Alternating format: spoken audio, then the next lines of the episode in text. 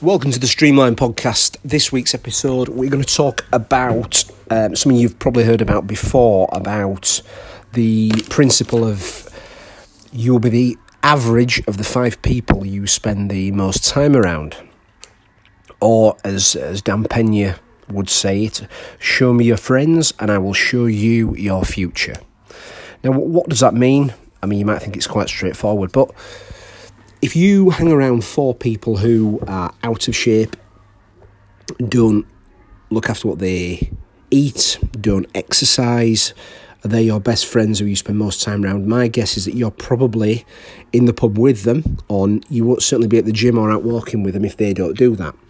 So, if you're around four people most of the time who are out of shape, overweight, you will tend to be the fifth one of that group okay, you will conform to the norms of the group you spend the most time around. This has been studied over many years, you know, when they've looked at how people have grown up through life and who they associate with and, and their social circle and what tends to happen. And it's always the same that you, you become like the people you spend the most time around. Now, does that mean you should um, get rid of your friends or your family? No, it doesn't.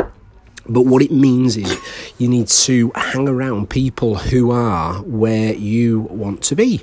So if, if you want to be a lot fitter, a lot stronger, could you train with some stronger people? Some could you go running with some fitter people?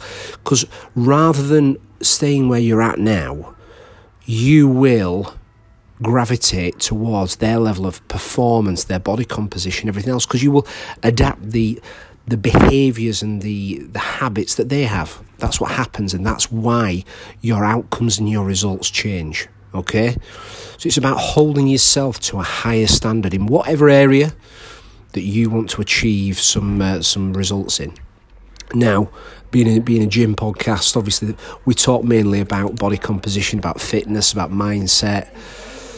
So if you want to be around people who are happier, healthier, well, who who do you know who is happy, healthy, seems like they've got it together, and and achieving what you would like to achieve, and start asking them all when you go into the gym. See if you can train with them. If you see somebody in the gym who you might talk to, you think, ah, they're doing what I want to do.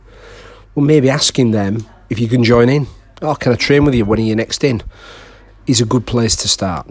These are simple things, but they can have a compound effect over time. It's it's incredible what can happen week by week, month by month, year by year if you start adopting the right processes around the right people and the right social circle.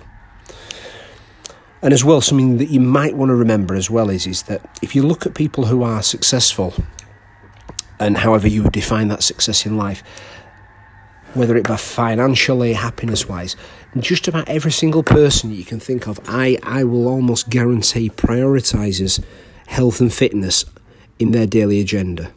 Now, whether that's yoga, whether that's running, lifting, spinning, whatever that may be, finding something that you do and can stick to all the time is crucial to your growth, your mental health, your physical health, and, and overall happiness. If you put the right fuel in the body, you do exercise daily, you've got a far higher probability that you're going to feel better physically and mentally by adopting these simple principles. So, just to summarize, be around the type of people who you want to follow in their footsteps. Success leaves clues, everyone. So, if you want to be stronger, be around stronger people. You want to run faster, go training with people that can run faster than you. You want to be around people who eat well. Don't go and hang around the people who eat badly. Find out where people go who eat well. Where do they eat? Do they use a meal prep service? What do they do? Find out. Be around that. Adopt those those principles in your life, and you will see your outcomes change dramatically over the longer term. Okay, dead simple one this week. Hope that helps.